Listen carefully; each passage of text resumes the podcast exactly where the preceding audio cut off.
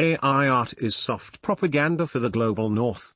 Unsurprisingly, the artistic and ethical shortcomings of AI image generators are tied to their dependence on capital and capitalism. Today our podcast Art Intel and me, Brian, the artificial intelligence voice, will take a look at the story and opinion from Marco Donnarumma. Marco is storytelling. First four outputs of Stable Diffusion upon the Prompter Dog by Francis Bacon in a Flower by Georgia O'Keeffe. I am eternally sorry to Bacon and O'Keeffe for having generated these. Courtesy Stable Diffusion. It's 8.06 am and I'm staring at images scrolling on my phone's screen at a 5 second rate. Viking, castle, feast, hall, banks I upscaled. A commercial aeroplane going towards a big time portal in round shape which shows like a time jump, high octane, realistic, HDR, wallpaper, it's my daily research time on so-called AI art. The images are being produced on the Discord server of Midjourney, an AI image generator. The latest trend in the ongoing AI race. These types of generators, including DALL-E by OpenAI and Stable Diffusion by Stability AI, are algorithmic systems based on deep learning and probabilistic learning. They compound computational models for natural language processing. GPT-3 by OpenAI and its derivatives, computer vision, and image synthesis into Frankenstein-like systems that produce two-dimensional visual artifacts matching a user's prompt. They are remarkably popular and, admittedly, an impressive technical feat. But, I wonder, beyond the facile aesthetic appeal, what do these models do at a cultural level?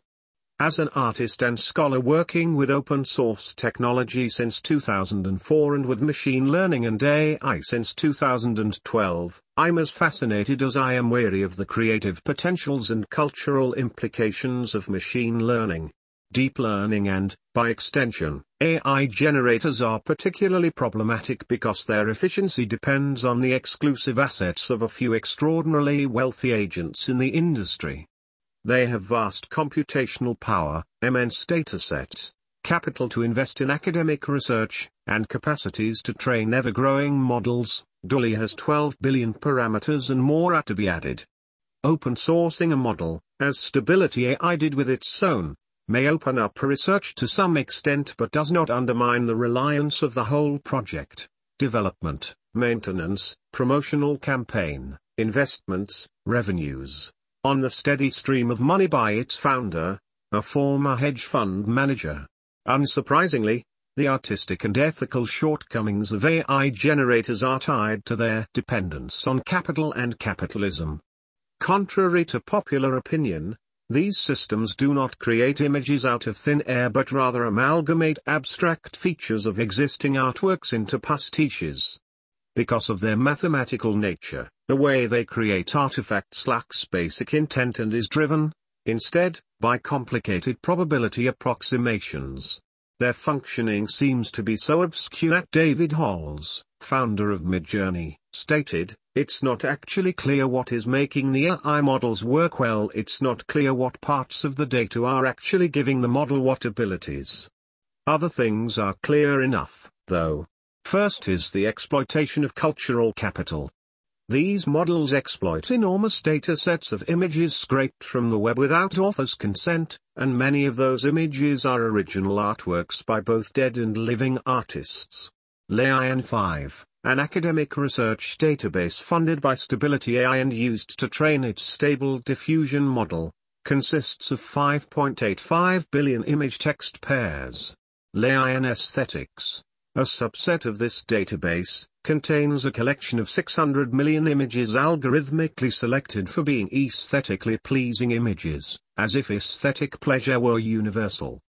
A recent survey of a subset of the latter collection found that a large portion of the images are scraped from Pinterest, 8.5%, and WordPress-hosted websites, 6.8%, while the rest originates from varied locations including artists-oriented platforms like DeviantArt, Flickr, Tumblr, as well as art shopping sites, including Fine Art America, 5.8%, Shopify, Squarespace, and Etsy. Contemporary artists whose work is being exploited have been vocal about the problem and digital art platforms have started banning AI-generated content following pressures from their communities. The second concern is the propagation of the idea that creativity can be isolated from embodiment, relations, and socio-cultural contexts so as to be statistically modeled. In fact, Far from being creative, AI-generated images are probabilistic approximations of features of existing artworks. Figuratively speaking, AI image generators create a cartography of a dataset, where features of images and texts, in the form of mathematical abstractions, are distributed at particular locations according to probability calculations.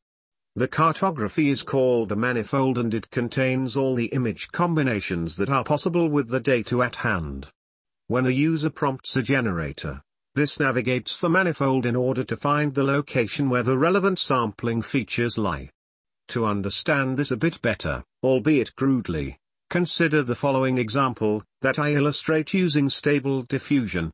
Multiple images of a dog by Francis Bacon are grouped at one location in the manifold.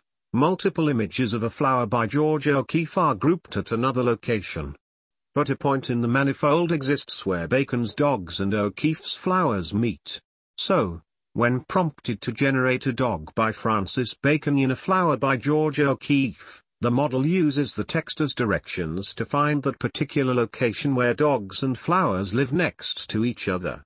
Then it samples some of the visual features stored at this location and uses them to filter signal noise in the form of a coherent image. Technically, Gaussian noise is used.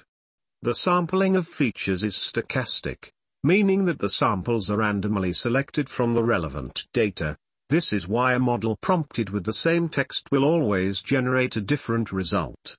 It is clever, it works well, and you don't need a PhD to see that such a process has very little to do with any kind of creativity, however you may define it. But beyond the tired issue of creativity lies something more crucial. AI image generators would not deserve much criticism were they reliant on artists' consent and marketed as software plugins. They are, after all, playful and accessible entry points into computational art and, if the dull homogeneity of their output is diversified, may even become useful tools for some artists.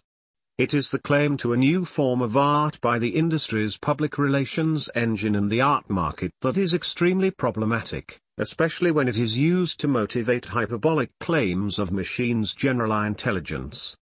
Such claims exploit culture and art to reinforce what I call an ideology of prediction, a belief that anything can be predicted and, by extension, controlled. Prediction ideology is the operating system of the global north. Wealthy corporations and individuals are frenetically investing in deep and probabilistic learning research. Given that most of the global north is structured around algorithmic systems, from welfare, justice, and employment to warfare, finance, and domestic and international policy. Implementing deep learning at scale offers a potentially huge financial gain to those running the business. Yet, while deep learning has proven useful in specific cases, such as modeling of protein folding or biodiversity loss, its signature on society has been so far abysmal. AI art is, in my view, soft propaganda for the ideology of prediction. As long as it remains tied to the paradigm and politics of ever large models, increasing capital and marketing hyperbole, its contribution to art practice will have little meaning, if any. Where the ideology of prediction sees the future of art in a know-it-all model generating on-demand art, or in a creativity equalizer wrestling artistic intent out of stolen artworks, I rather see something else unpredictable machine learning tools, artworks as outliers of trends, affirmative perversions of technology and grassroots development of creative instruments. This is a future already in the making, one only needs to look for those artists who are not keen to play the gamble of the hype cycle and rather dare imagine how to create unexpected technologies and risky artistic languages.